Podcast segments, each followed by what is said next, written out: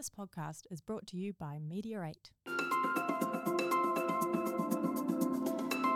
Welcome to Off the Cuff with Kel Conversations from the Front Line, a podcast and live show for survivors and the leaders who support them.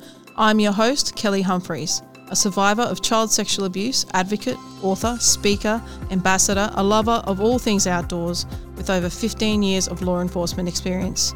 Please support me in my mission to break cycles of abuse and trauma. You can help by donating to my Patreon account at patreon.com forward slash Kelly Humphries.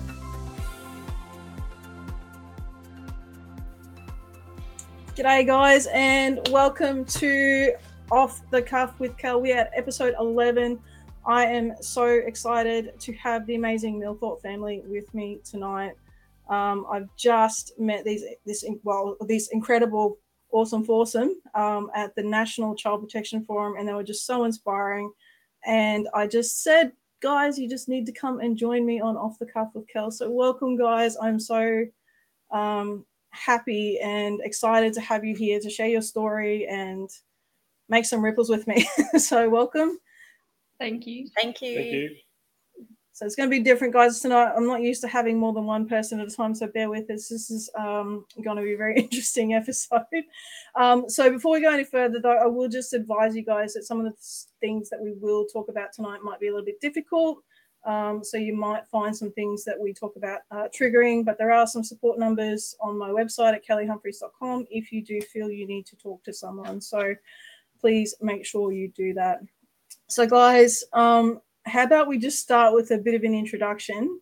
Uh, we'll start with uh, Michelle and Brent. If you want to introduce yourselves, and I get the girls to introduce yourselves, I think that might be the easiest way to do this. So, starting with you, Michelle.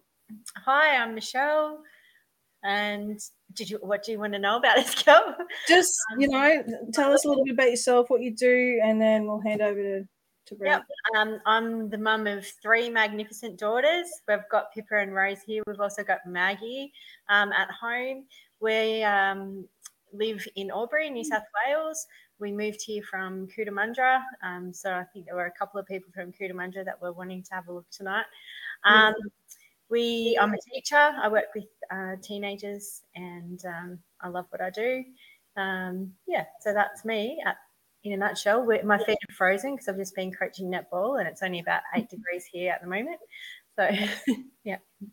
I'll hand over to you, Brent. I'm Brent, and uh, I'm the token male of the family.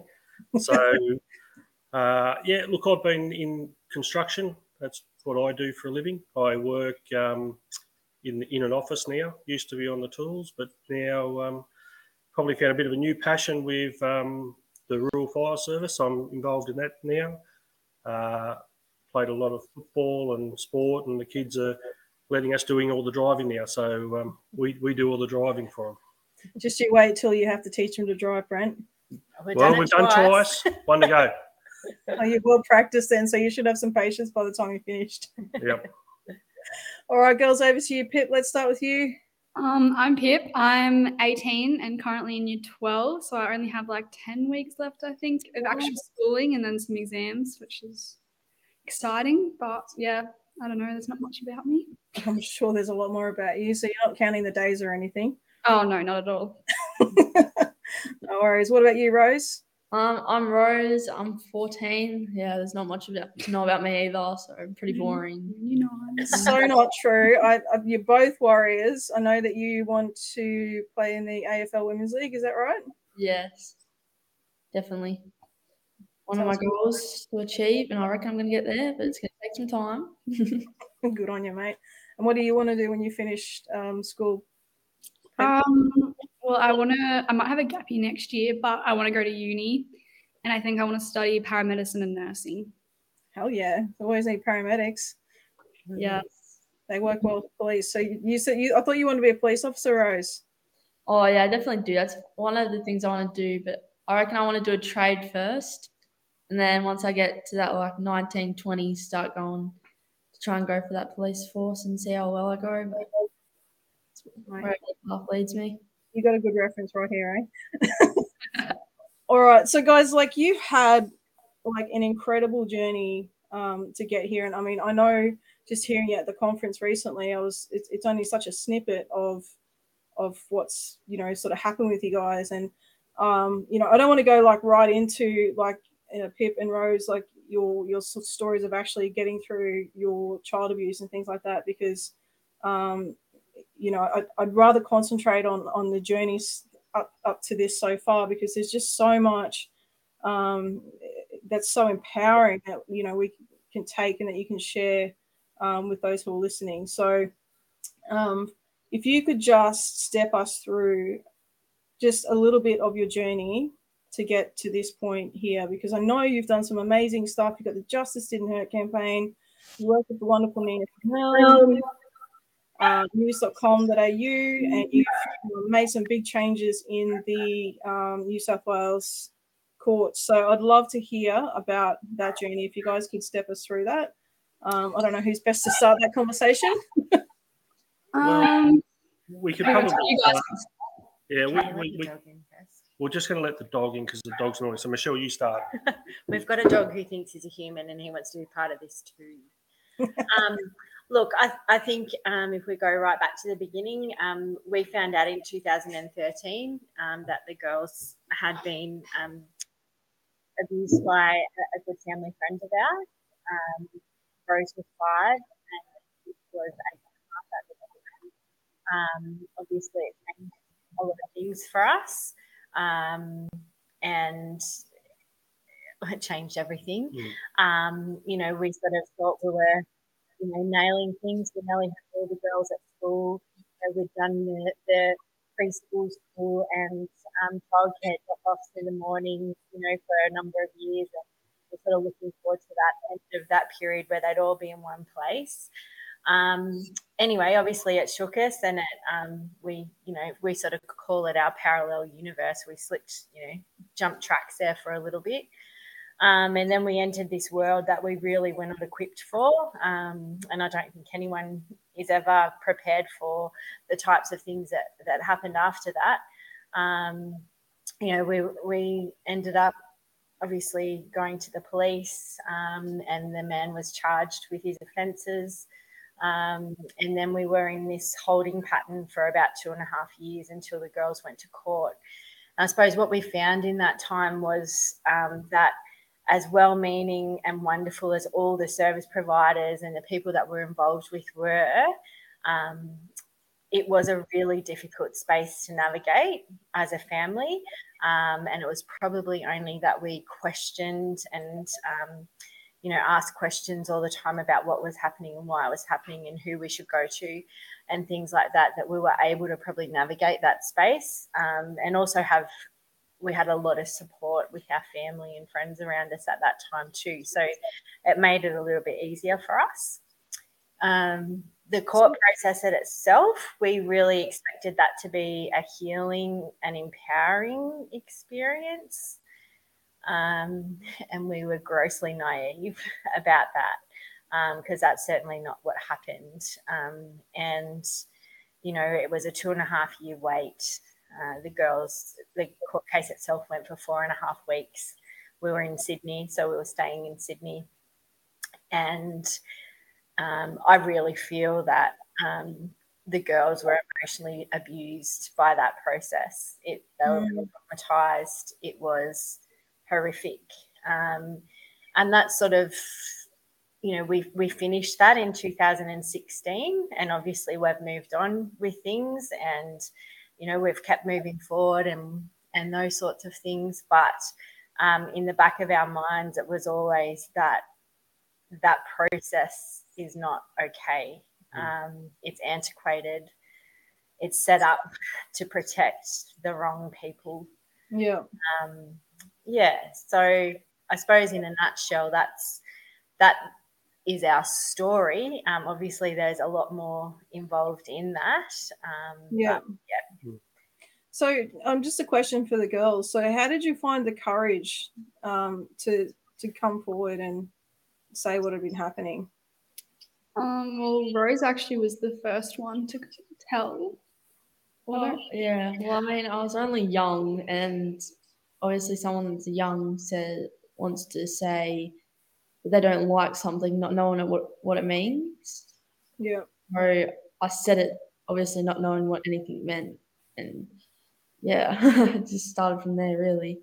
Yeah, well, it's very brave and it's a very hard thing to do as a young person. And I guess the reason I ask is because we do, I, I do have a lot of actually really young women your age who actually watch and and listen, and that making that actual decision to come forward is just so difficult sometimes. And I, I guess I just find that so courageous because I know what that's like. You know, I know, Yeah. I know what that moment is where you you kind of like not really sure what's going to happen and what mum and dad are going to think and you know what you, whether they're going to love you still or not and you know like those are the things that went through my head even though rationally i was like oh i'm, I'm pretty sure they still will but there's just part of me that was like oh i don't know i'm not really sure So I was Yeah. just, oh, I don't really know what was going on. So yeah yeah and then what about for yourself um Pip? Well, obviously, I didn't choose to tell mum and dad. It was like Rose started the conversation and then it kind of continued on to me.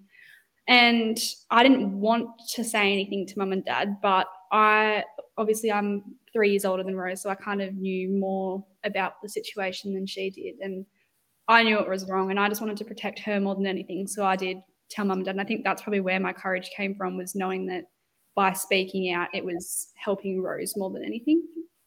Mm, I love that. The power of a protective big sister. I I just this is the part I think that I just want to jump and give you guys a big hug because I think like I, I understand that because like even though I, I didn't know anything was happening, nothing happened to my siblings. I always worried something would. So that's why I didn't say anything.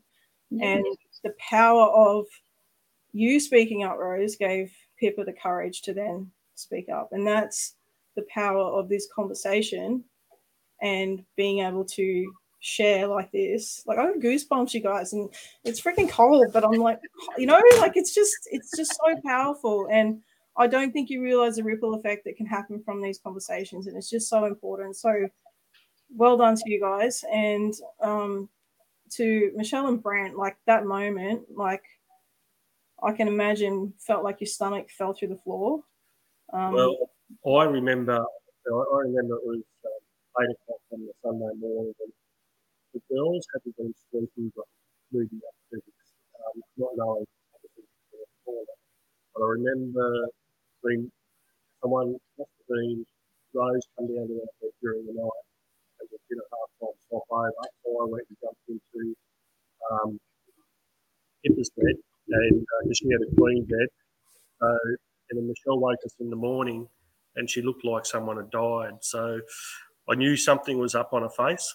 Um, I just wasn't sure what was going to un, un, unfold. But then uh, once the that uh, conversation started there, that was um, yeah the worst thing that any parent, especially for me as a father who's meant to be the protector and everything like that, could have heard was that. Um, firstly, it was the first child had been um, abused, but then obviously the as we found out later in the day or that morning, um, there was two involved. So yeah, Yeah, I, I've.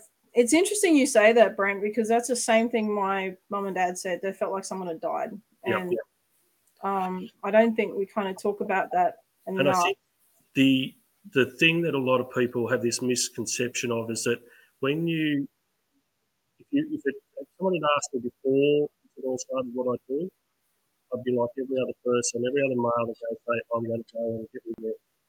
But what really happened is that you see your kids in a state and you see your family so broken that your first instinct a, as a father or a parent is just grab it like hold them close and all of a sudden we're two, three, four weeks down the track before you sort of can even start gathering your thoughts about the, you know, um, the perpetrator, for instance, in this case. Yeah, Mm. yeah. No, I just I, I think what what um what when we ended up actually having conversation, I just love you guys that you've been able to stick so close together because I sort of told my family and then I buggered off on a scholarship to America and we never actually got to have this um, conversation. Um, but it's really about that loss of kind of what well how i understood it and i'm still learning too like when more, more i talk about it the more i kind of get little light bulb moments and it's like um the loss of what could have been Yeah. And especially for the kids, I think it's for us, it's that loss of innocence. That you know, that I suppose for us, you dream that your kids are going to go and have that nice childhood, and they're going to get all the schooling and enjoy their sports and do all that kind of thing along the way, and you're just going to enjoy the ride with them. And then all of a sudden, that innocent factor's been taken completely away. So you you question all that's going. on. Look, there's no handbook for it. There's no, like Michelle said, the the navigational process of all this was difficult. There's no person that just you call upon where you've got to go to, and they give you all the answers. You've got to work it out for yourself. Unfortunately. yeah.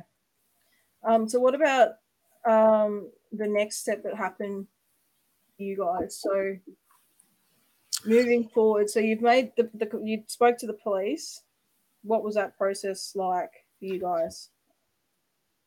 Um, I suppose that's another thing. You know, you sort of think that you're going to have this life changing moment, and and you learn the natural instinct for us we we know that we have. to Um, somebody else it for.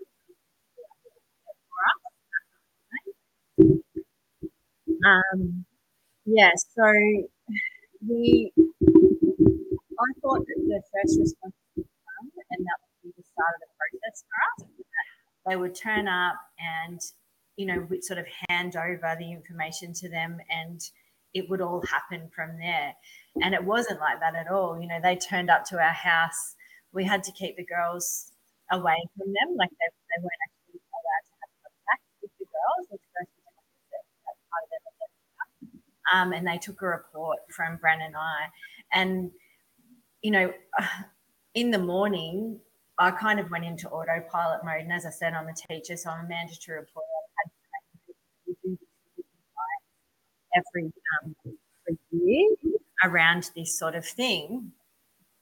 And, you know, I sort of ran on autopilot, I think, for the morning. And then when these people turned up, like I can honestly say, I felt like I was an out of body. I think on top of that, I mean, for us too, because we had two kids involved, um, almost straight away, our brains went to keeping them somewhat separated on this first day as well, because we didn't want um, the authorities or whatever anyone else being able to say that this was um, together and, and there was contaminated evidence and all this sort of stuff. So our brains were already starting to think. and though like those words sort of became you know more apparent during the process but i think naturally we kind of knew that we had to do that which i don't know if that's weird or not. who knows um, but yeah that pro- that process was um, difficult and because our kids were considered safe you know by the authorities which of course they were safe because we weren't going to let them um, we were, weren't going to let them be in his presence again um, so we kept the priority by the police, um, which I can understand if I'm not involved at the time. But for us, that was really tricky um, because it just meant that we waited. We just waited eight days until um, we could speak to the actual investigators. Um, and again, as I said, not knowing the process, being thrown into this other world was really confusing. Yeah. Yeah. I can imagine. And then was it like that for you girls too? Do you remember? Um, honestly, I don't know about you. I don't remember pretty much any of it. The first, the m- way back I can remember, like the furthest thing back, is actually going into the police station. I don't remember the day that we told. I don't really remember anything like that. Like I remember some of the things, but it's not like a clear. And I think the reason they don't remember is because what we did was the next day they went to school. We tried to keep things as normal as possible. Yeah.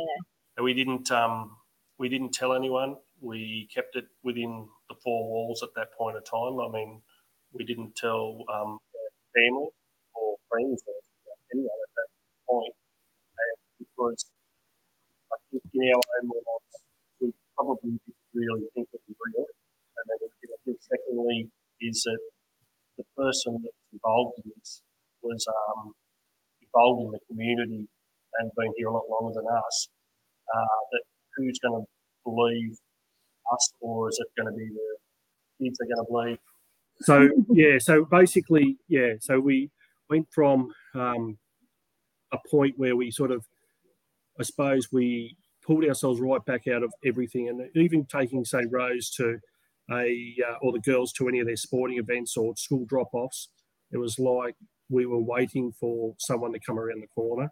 We were didn't want anyone else to know what was going on. We had like, and this is probably a bit me, like where I'm sort of um, in my headspace. I was sort of thinking that we had to protect them more and more now. So we didn't want anyone else knowing. Um, and it wasn't until how long later that we sat down with you.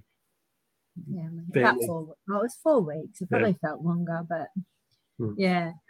Oh look, and I think you know it, it goes back to that thing that um, there was a part of us, and I certainly had um, feelings that people wouldn't believe the story, um, and yeah, but we also just wanted to keep things normal for the girls, and I actually I really struggled with that for a, a little while when I reflected back.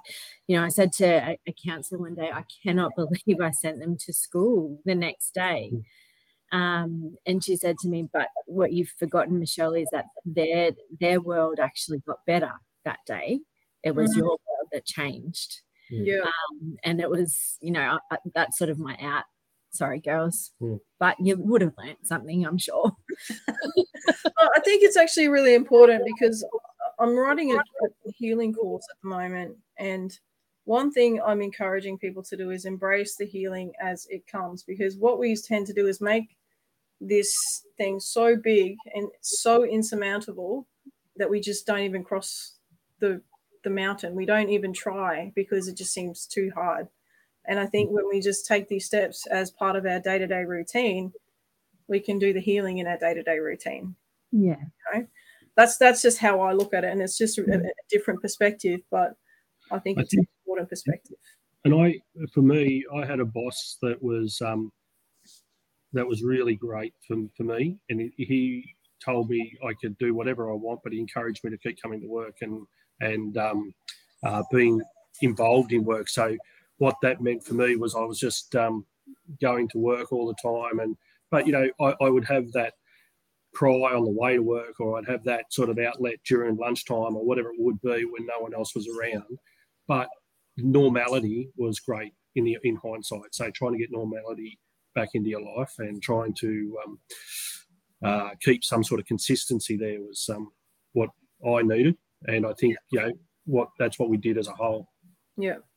So in all of this, um, there was a couple of big key gaps that you, as a family, identified Yep. that you felt were quite difficult. So for you guys, um, Pip and Rose, having to go through the um, experience itself, like what were the things that you thought should have been done differently to make it a less traumatic experience for you guys?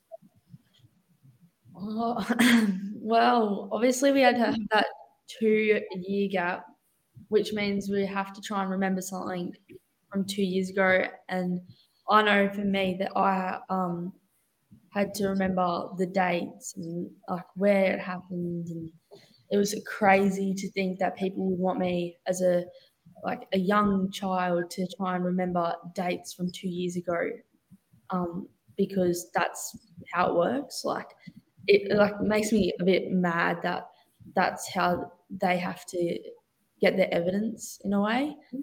And it's oh, I- Mate, I don't remember what I did yesterday, so I can understand exactly what you're saying about having to try to recall something, especially when you're a kid, and you're not gonna, you don't even know what day it is when you're a child. yeah like having the um the language more appropriate for the kids would have oh that would just change oh, like everything by itself yeah, I still remember there was um, a question that I was asked, and it was about where there was like a craft tub, like just not one of those clear plastic tubs that you get from the like a shop. And it was like, where in the room was that?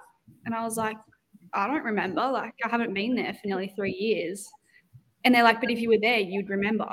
And I was like, I don't know. I was flustered because I was like, I don't remember where that was. I can tell you what happened, but I can't remember where in a room a tub was. Like, it just felt like it was so irrelevant, and they were trying to trick me into saying something that wasn't necessarily true.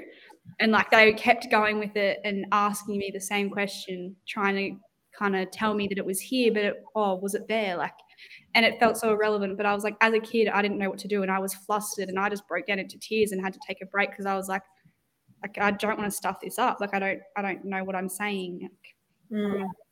It was just it felt so irrelevant, but I felt like I had to answer it. Yeah, I Yeah. think it's important to put some context around where how long the girls were on the stand for. So, Rose, can you remember how long you were on the stand for? I just remember like it had to be. I had to go there multiple times because some Yeah, so there was um because there was a pre-trial first because the strategy, the first defense strategy is always to separate, try and get the separate trials. So the girls actually had to li- listen to their evidence during that period of time too. So they listened to the evidence and then they did the trial and they tried to separate them so that you know there'd be two separate juries that never were had any knowledge that there were two victims. Um, so that happened first. So that was sort of a week. And then um, they impaneled a jury in the second week. That fortunately the judge kept them together. Impaneled a jury, um, and then Rose heard her evidence again. So when we say heard, they recorded her evidence. Um, So, I think Pip, you're on the stand. Can you remember how many days you're on the stand for? How many days yeah, so I think Rose Rose was on for about five because they had to she had to listen to everything a few times, um, and then Pip was well she was definitely she it went over a weekend, so I think she was nearly five six days with with lots of interruptions in between legal argument and gamesmanship and all Did you those say the trial was four and a half weeks? yeah. Yeah. That's Correct. insane. So, Correct me wrong, Mum. But did the I can't remember for sure, but didn't one of the jury um fall asleep while I was doing mine? Yeah, they did. So then they had to like impanel a new jury. Mm. So Rose actually did have to listen to her evidence three times, um, which was difficult. And one of the things that happened to Rose while she was in there too was um, we had a witness support person that was supplied by the court, um, and she was lovely. We'd sort of had we'd had conversations with her leading up to that period of time, um, and Rose was asked to read from a um, read from her statement. Um, Rose couldn't read. So the, the lovely person stepped up and turned the page for her. So she was on the right page. Um, and they said that she was helping Rose. So she was then taken and she wasn't allowed back in the courtroom um, or in the room to help the girls. So, you know, there was lots of little things like that that happened that just kept delaying the process. Mm. Um, and you know, again, it, it's a it's a defense strategy that they've been allowed to use for a really long time. Yeah, I think that's something we need to like definitely change because you know that's what abusive partners do to their you know husbands and wives when they're coercively controlling them. That's that's gaslighting. You know, it's uh it's a way to make you come undone so that you can, don't kind of know your own truth. Yeah. Um, Look, and one of the things that we've discovered, you know, in this process, um, because I like look, I come from a very socially just family. Um, some of who are sending their love to us in their comments. Um, and it was really important to us that you know we went through this process so the girls could be re-empowered again we were naive in that um, whilst we have an adversarial system in new south wales and australia the court case is always going to be about who is the best arguer on the day it's not about the humans involved in the trial Hmm. um, so we yeah So I think it's important to probably bring online now is that the the girls um, have been able to, um, and with their you know, um, parents, Michelle and myself, we've been able to pick up what was the witness intermediary um, program or pilot program, which was run in New South Wales. That was only being run over a couple of um, jurisdictions within New South Wales. Um, and the girls met with Dominic Perrottet February. Yeah. In February. And um, he committed $63.4 million to the program going statewide. So now a lot of what we talk about won't happen to the next generation of victims coming through. So um, what will happen now is that the kids or uh, victims uh, will be um, interviewed within the first six months of the um, um, allegation. Yeah. Is that the right word? Yeah, the allegation, and then um, and then basically they won't actually have to go to court because um, someone will be there that will work on behalf of ask questions on behalf of the prosecution and defence, and um, it'll take that, I suppose, that really rigid, call it structure out of it, and bring it back down to a child level uh, to be able to give it some language and um, some evidence in in what they can they can deliver, not what the adults in the room want to Well, hear. supporting them so that they can participate equitably Yep. in the process. Yeah. Um, you know, but I think the process of getting to this point needs to really be fleshed out too, because we couldn't have done it on our own. Um, and it wasn't until the girls were able to um, do what we did last year um, so that we could get to this point. Um, and I think, you know, um, well, Rose, do you want to talk about what your project was last year? Pardon? Did you want to talk about what your project was last year? Well, my first idea was to ride around Australia um, for Bravehearts, which is um, a fa- like a foundation that like teaches people about child sexual abuse and um, making sure that there's people there to help you. Um, but people in the family thought I was going to go for a year off school Can't have that, mate.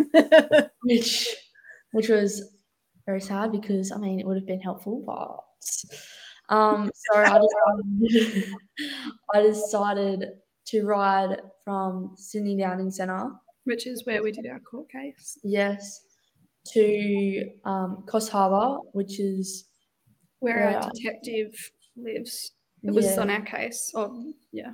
yeah. So that was the idea, and that's what we went with, um, which was really really good, and yeah.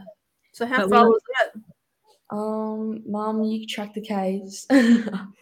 Um, oh, look, she did about 40 Ks a day because we did it, she did it as a mountain bike rider because we weren't going to let her ride on the M1. Hell no. Sorry. Yeah. um, but look, you know, when Rose came to us about that, um, they wanted the girls obviously wanted to put some advertisement out there and, and those types of things. And we started hitting some barriers and um, I started looking into oh and we did say to them too you know like you want to raise funds is there anything else that you think people need to know about this? And girls this is where you say is shit. yeah.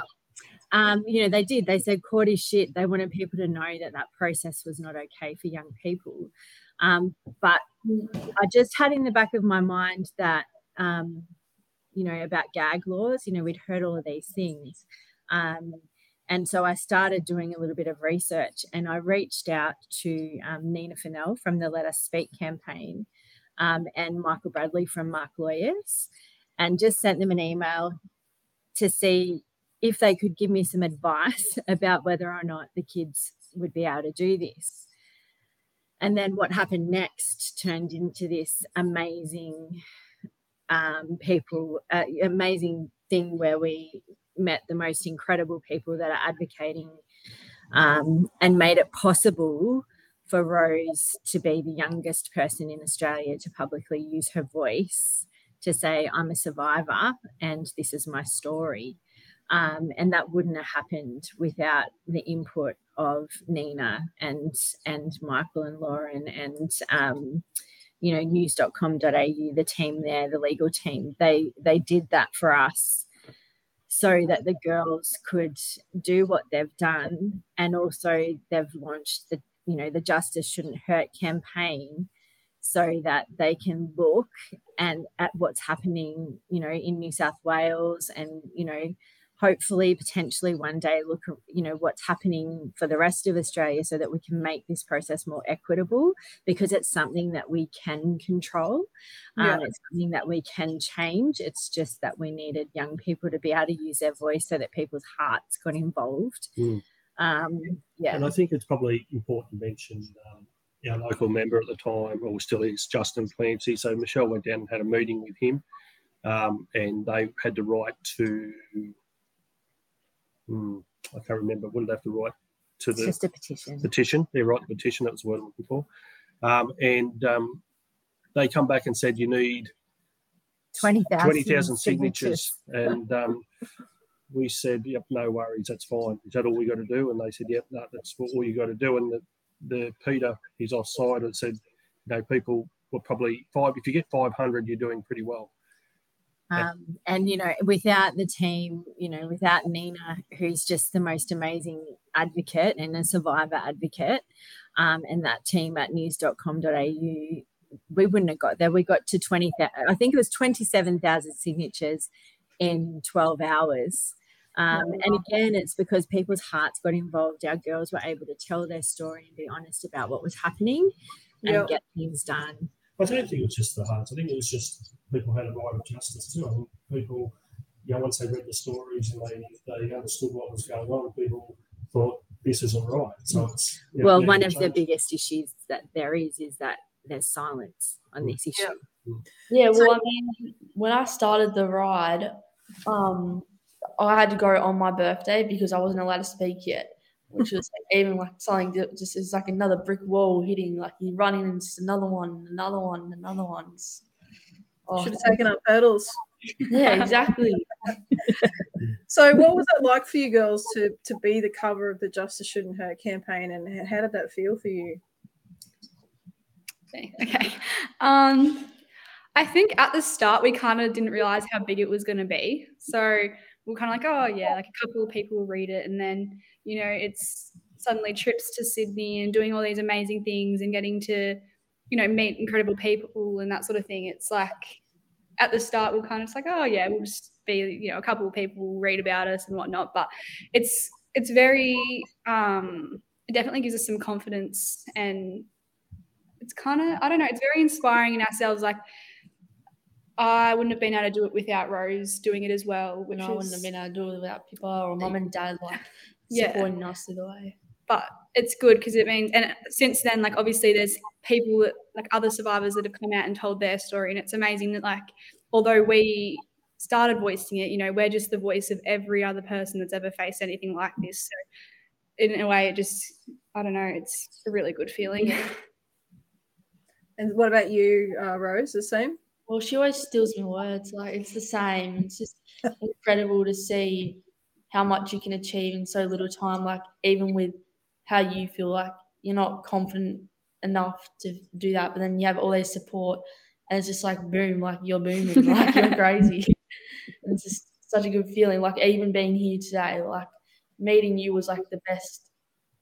It was so cool, and then, then getting in front of all them people, and they're coming to us and saying you're amazing. It's just like, well, I don't feel like that, but you make me feel it like you make me yeah. feel that. And I think with that as well, like it's given us so many opportunities to go around and, you know, getting to go to the forum last week, it was, we got to go to the, like, got to go to Brisbane, which I've only ever been there for my sport before. And while we were there, like we were being told by other people that are doing amazing work, like in the same sort of direction that we are, and they're congratulating us on what we're doing. It's like, oh, it's amazing because it goes both ways. Like, although, yeah, we've said stuff, but you guys are the ones that are actually putting it into action, which is amazing. You guys are putting it into action. Like I, like I said, you inspire me. so you're the reason I do this, right? So, you know, it's, it's mutual, my friend. Um, I have a, I have a bit of a, a curly question for you. So, do you, did you feel brave when you came forward? Um, at the beginning, I I felt more nervous on and then brave, but I had mum telling me and dad telling me by like by my side that you're brave and you're strong and that kind of bumped my courage up a bit. But there was still that bit inside me that was like, oh well, should I really be doing this? Like, So that was this is back when you were a little girl. yeah, yeah. What about you, um, Pip? Um, like when I was younger. Yeah, did you feel brave then? Um, I more looked at Rose and thought that she was brave for what she like for what she was doing. I think now when I look back, I'm like proud of myself. Got through what I did, and you know, I spoke my truth and that sort of thing. So I think now I did, but I don't know back then. I probably was more scared and a bit confused than anything. But Yeah, I, there was- I was curious. That was my next question. Was how do you feel now? Because there's a, a, a period that Uh, I, I know of growth, especially like, and I guess I'm kind of reflecting my own story because I, I felt like an absolute coward when I came forward because I was like, how did I not know that I should have done this before? And I had the courage and the bravery inside of me to do this, but I waited so long, you know. And then I look back now and I was like, now that I understand, I'm like, fuck, you're a fucking little legend, Humphries. you know, like, and so Well, if we're talking about now, I've got a little secret. I used to have my Super Rose cape, and I used to think it didn't work. And now it's with my trophies. Like it's on my wall with my trophies just hanging there. And I look at it and it's just like, oh, damn, I'm amazing. Like, not, I'm, I'm on top of the world. I love it.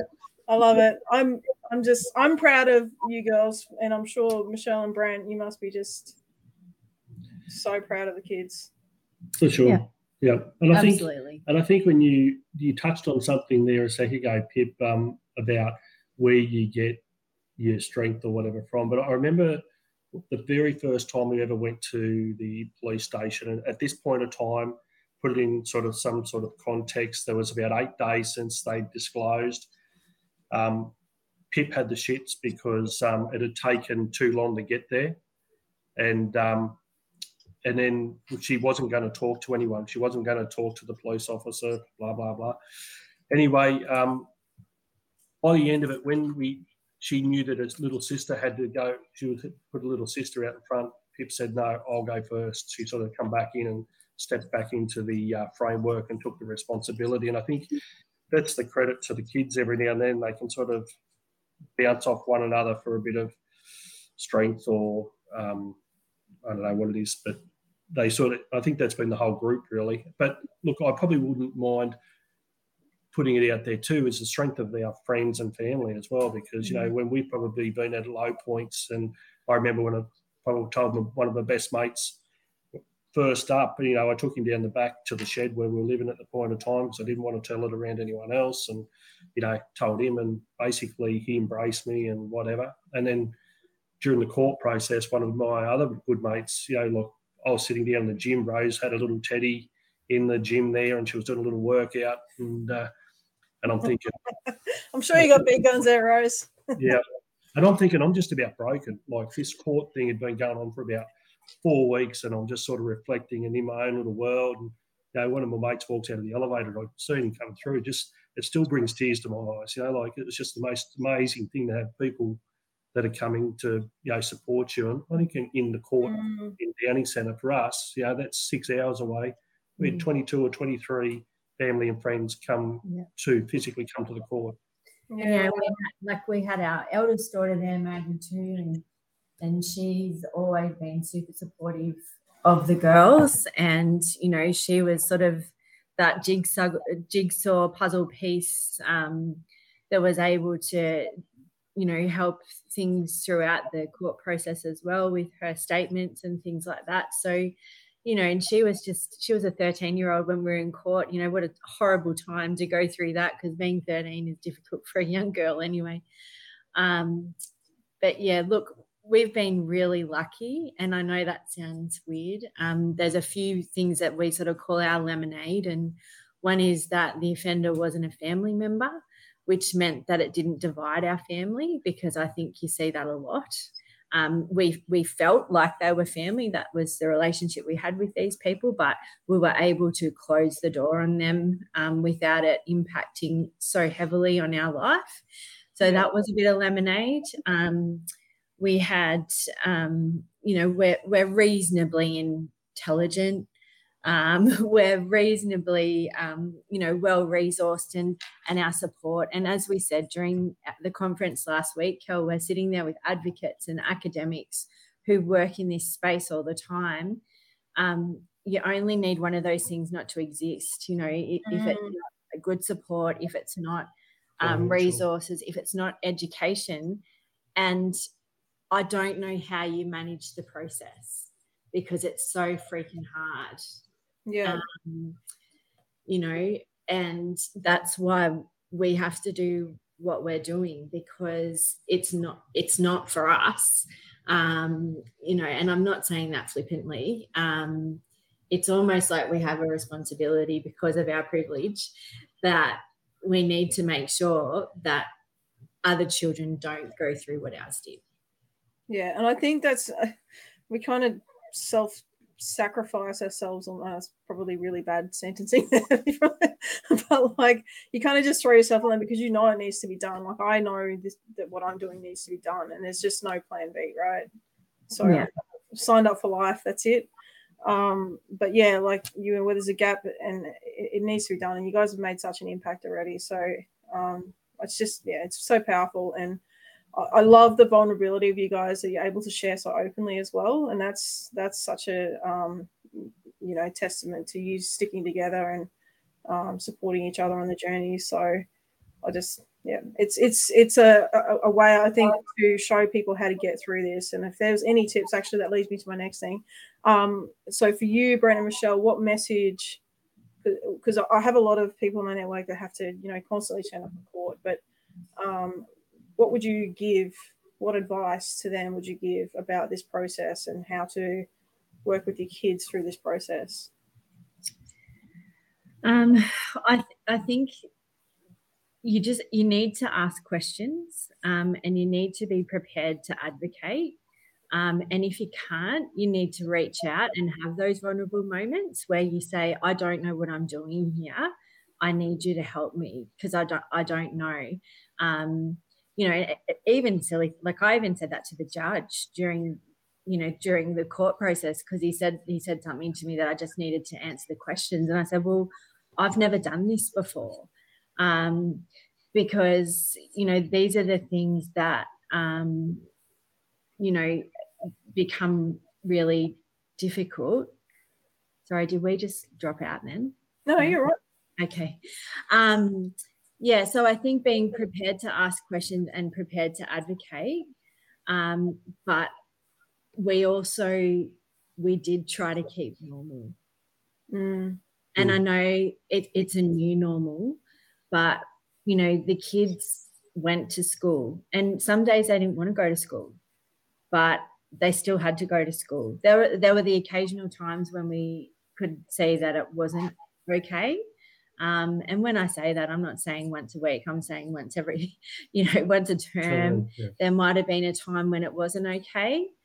Um, but, you know, I, I, I think that's, we just had to keep that happening because if we stopped and anchored ourselves where we were, we wouldn't have been able to keep moving mm. forward. But I think it, I just seen a question come up there about how the school, right. school girl, uh, the girl school handle it. That it's probably important, I think, to go on from that where we probably once we opened up to friends, family, and work and and schools and, and everything like that, everyone was super supportive. So everyone wanted to make it work. Everyone was on your team, uh, the girls' team. So um, it's important to understand that um, probably we went probably what we didn't do well first up was trying to keep it in house. I think um, we were sort of causing our own stress, causing a lot of guessing um, and that sort of stuff going on. So I think once we opened up to family, friends, and you know the other wider community, um, not putting it completely out there, sort of thing. We were still trying to be um, private about it, but those that we trusted, um, our space become a lot better. Yeah. I love it. So, girls, same question for you. What would you uh, like to share with other kids that might have to go through this, or information for parents? So it could be for either either or. So that parents or other children would need to know about this process that you've learned. Yeah, I think the biggest thing is that we need like our time. So yes, we'll tell what needs to be said up front, but I think we don't need to be pushed to ask questions. I mean, pushed for answers and that sort of thing. I think we'll be ready to talk when we're ready to talk. Um, I think it's kind of hard to prepare anyone for this sort of thing. Like, you know, it's hard to and every situation is different so it's hard to say oh like do this this and this but i think the biggest thing is to know that there are people that are there to support whether you're a parent you're a victim no matter who you are like it's it's all there and no one's going to push you to say or tell what's what's happened and that sort of thing um like obviously you need to talk to police officers and that sort of thing but you know, you just need to wait until you're ready and kind of come to terms with it yourself and know that there are those support systems around you and they'll always be there. And that's people's livelihoods to do that sort of thing. And um, I think for us, or for me, definitely, it took a while to realize that it wasn't my fault. Like I wasn't in the wrong for anything. I think that reassurance as well is quite important. So I don't know. That's what I'd say. Mm-hmm. Did Pip steal your words again, Rose? She always does. so, what about you? What was what would you want to say?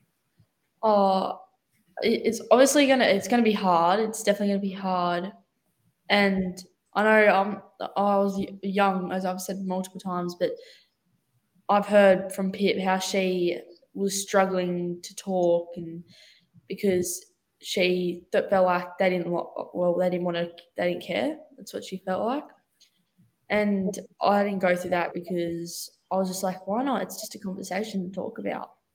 Yeah, I think it needs to be very age appropriate too. Like, remember who you're talking to and that sort of thing. Because obviously, Rose didn't understand as much as I did what the whole situation was and what was really going on. So, I mean, you've got your supports, and it's just important to remember that you are talking to children and they'll know limited information or some will know more than others and that sort of thing. So, it's really case by case, I guess. And like one of the things I tell myself a lot is like you might not get over it straight away, and like it might take a lot of time, but you'll definitely get through it. So it's just. Well, well, that leads me to my next question: is how have you guys managed to keep going the way you're going? Like you kicking kicking goals, both of you. Well, obviously, like I said before, it's very much we're all there for each other and we're got each other and that's kind of the biggest um, support we have and motivation but the other thing is that we have the opportunity to speak and have a voice so why not use it especially when there's other people that don't have that sort of um, i don't know if it's much of a gift but yeah. that much of an opportunity so i suppose it is both internal but also external factors yeah yeah, like as um as you can see with all these people commenting, like they're supporters, and um, it was it's way easier going do something and with the help and with the people that are admitting that they love you and telling you that you're like doing amazing. It's just like giving giving your motivation higher. I don't really know the how to say the words, but it's all right. You're saying it just fine. I, I, understand very well because I couldn't do this without the wonderful people that continue to show up for me. So yeah. I I know and they continuously show up and you know even when I stuff up and say the wrong thing, which is never, I'm like awesome. um, but you know, like I, I know that it matters what I do because I hear from these amazing people and mm-hmm. um, that's why I will continue to show up. And I just, again, I thank you guys for being able to share so um, authentically because it does make a huge difference. So, mm-hmm. um, what uh, would have been the right support for you guys? So that's another question I have. Like at that time, um, like as in during the court case. Yeah, so it's a bit. Hang on, yeah, go with that. so I think it's kind of hard to know because obviously it was very touch and go with us, like with Rose having a bit of a mishap in the court uh, in the room that she was in and that sort of thing. And I know I had a, almost a different person with me every day, but it was lucky because I got to have um, like family outside the room, so I could go out and see them. But I think I struggled a lot because I did have three different counselors in the time before court, like from disclosure to a court case.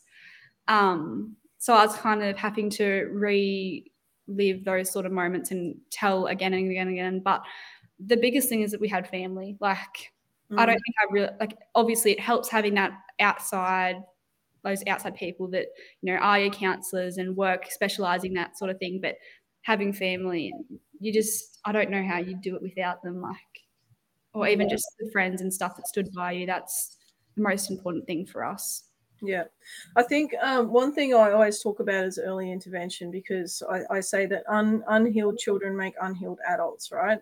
So I just want to ask you about that. Like I know um, you've you've had some extensive counselling and stuff like that. So how now, as young women, do you think that you're um, by having that support has helped you to grow and be where you are now? I think it's made me realize like I've been given strategies to kind of cope with what's happening and I've been able to understand come to terms with things in a different light than what I would have been able to without them. And I think they obviously especially like your counselors and stuff that actually work for your sexual assault services they know how to deal with different cases and that sort of thing.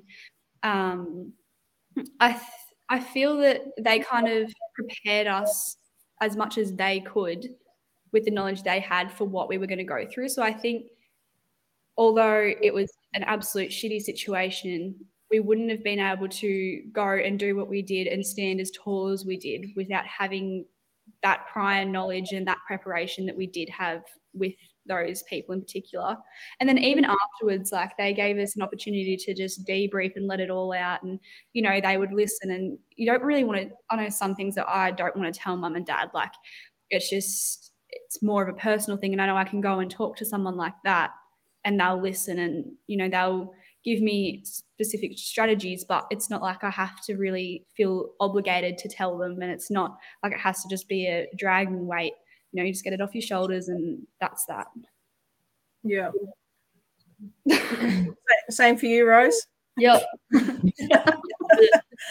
I just mm. there's this thing I, I call it's just like survivors independence, right? And you know, we, we do this thing where we like think we don't need anyone because well we've survived this long, so why do we need anyone's help now? So the reason I ask that is because there's a lot of people that are out there who are survivors who haven't spoken, who haven't got help, who haven't got support. And I, I, I ask that question because it's just so important. Even if you never report it, you never share it with anyone, is to share it with someone. And you, you hit the nail on the head, um, Pip, with someone who understands the specifics of child sexual assault or child sexual abuse because – it's different dynamics, um, especially when the person who's who's known to you, the abuser, is someone who's known to you. So, um, for anyone who is listening, who does have a lived experience and has never shared, I really encourage you to find a space, a safe person to share with. Um, you know, and like Pip and Rose have had some amazing support to find someone who can specialize uh, and help you to understand what happened so you can move forward with power. So, um, that's awesome, guys. So we just got a couple of quick questions. I think we probably answered most of them because we're running out of time here. Mm-hmm. Um, and actually, they've probably we've all covered those. But is there any other comments that you want to share that, like, lasting messages that you want to give to anyone out there um, who who like you might have a story? Like, what message would you want to leave with them? One thing that I would say, and it's just short and sharp, but just know that people out there care. Like they actually do care even if it doesn't seem like they do, they definitely do. Yeah. And I think I touched on it earlier, but you know, we are the voices and we are talking now and we're being very loud, but you know, we wouldn't be able to do this without knowing that we are voicing other people's experiences and that sort of thing. So, you know, although we are the forefront of this right now, it's it's not like, you know, if you have your own story, it's not the same. It, it's we're just voicing it for the people that can't. So mm. I think it's important to recognize that even if you're not speaking up and you're not doing that, you know, we're we're here for you and we're here with you and we're all walking the same journey together. It's beautiful. Is there anything you want to say about justice journey itself? Um, I think everything that we've talked about kind of covers it. We're just, you know, trying to make things easier for everyone and make the justice system more just and yeah. And look, we're super grateful to people like yourself, Kelly, who provide a space for people like Nina Funnell, who just fight and fight to make sure that uh, that survivors are heard um, and and safe and supported. Um, you know, making sure that the process of getting the story, as Nina says, um, is better than the story itself. So allowing the space to talk and and Yeah. share um, is really important because we don't want to be silenced anymore. Um, the shame doesn't, you know, does not belong to survivors. Um, You know, and you know we need to keep that story going um, so that other people have the the strength and the courage to to stand up to um, and you know do it in a safe way Absolutely. Safe people, safe places. Um, so, Michelle, just for yourself, is there any message that you would like to share with the mums out there who've got kids who've got a story? oh look um, i just want to say you know for, for parents who've had to to listen to um, these things um, you know you're amazing because I, I think that you know the parents um, there's trauma in listening to the things that have happened to children um, so you know i think that they need to take care of themselves too I was going to ask you that, but I wanted to ask Brent the question for the for the dads because dads don't talk, um, dads Mm. don't share. So, Yeah, I, th- I think I'd probably just go back a fraction further. So become, don't be predictable. That's one of the first things I would say in before anything ever happens. So if there's, if I had my choice over again, I wouldn't be rocking up at two o'clock or whatever the routine is. Be unpredictable. So if there is a potential um, perpetrator or whatever in the environment, that they um, you might catch them off guard early. That's the first thing. The second thing about um, the the the the for me the family and the probably more so my friends and I've got a couple of really good mates that been uh, to unload on them because there is no like the girls had counselling. The girls still go to counselling. There's no thing for the dads. So that's that's not there's nothing there. So you know I probably bottled it up for for a while and then it wasn't until I was able to download and I still download on a couple of my mates here and now every now and then. Um, but it's good for me to be able to do that otherwise it stays inside me Mm. yeah. So, my last question um, before we, we, we wrap everything up is how do you guys all look after each other? So, as a unit, uh, and a family moving through this because a lot of families this destroys families this this separates families it breaks families apart so what is it that you do to help support each other when you know because one person could be at like 10% and the other person's like pinging off the walls like how do you work with the dynamics of this I th- we live yeah we live I don't know. There was a similar question at the conference that was asked for that, and I probably, in reflection, didn't quite answer it right. I, I mean, when you look at, except when Rose is doing that, when you look at our kids for us, um, and then you have people come to us and tell us how great they are and how strong they are. All of a sudden, if I'm at that 10% capacity, like you're talking about, I get lifted back up, and I, I look to my kids on the shelf for a bit of inspiration every now and then to do that.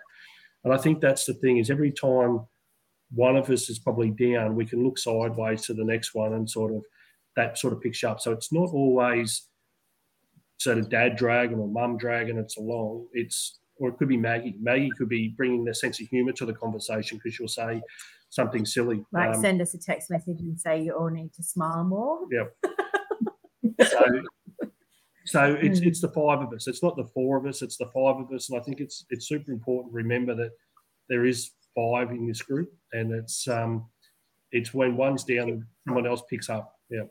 yeah well maybe maggie will come on the next podcast with you guys Maybe. We'll see. we're waiting for the text message no uh, I was just going to say, it sounds like a sense of humor is a, is a really um, important part of it as well. And I, I totally, that's why I crack really shitty bad jokes. You also are a dad does too. really Yeah. That's that's his prerogative, right? All right, guys. So look, thank you so much for your time tonight. I I just would love to like jump through the screen and like give you guys all a big hug, but I just thank you so much for showing up, being authentic. Um, there's a lot that we didn't get to chat about tonight, so we may have to do a uh, round two. Uh, yep, yep, yep.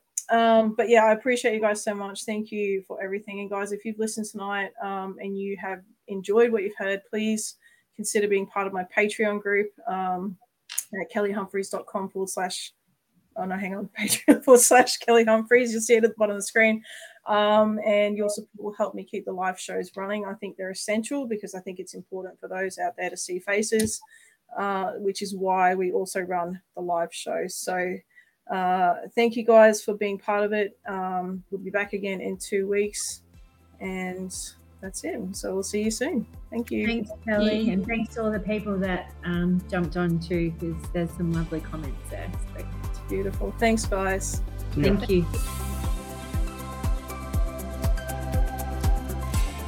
Thank you so much for being part of Off the Cuff with Kel. Breaking cycles of abuse and trauma is not something that can be done alone and requires all of us working together. Your support makes a huge difference. If you've found the content of this podcast valuable, you can support my work through my Patreon account at patreon.com forward slash Kelly Humphries. You can also find me on all major social media platforms.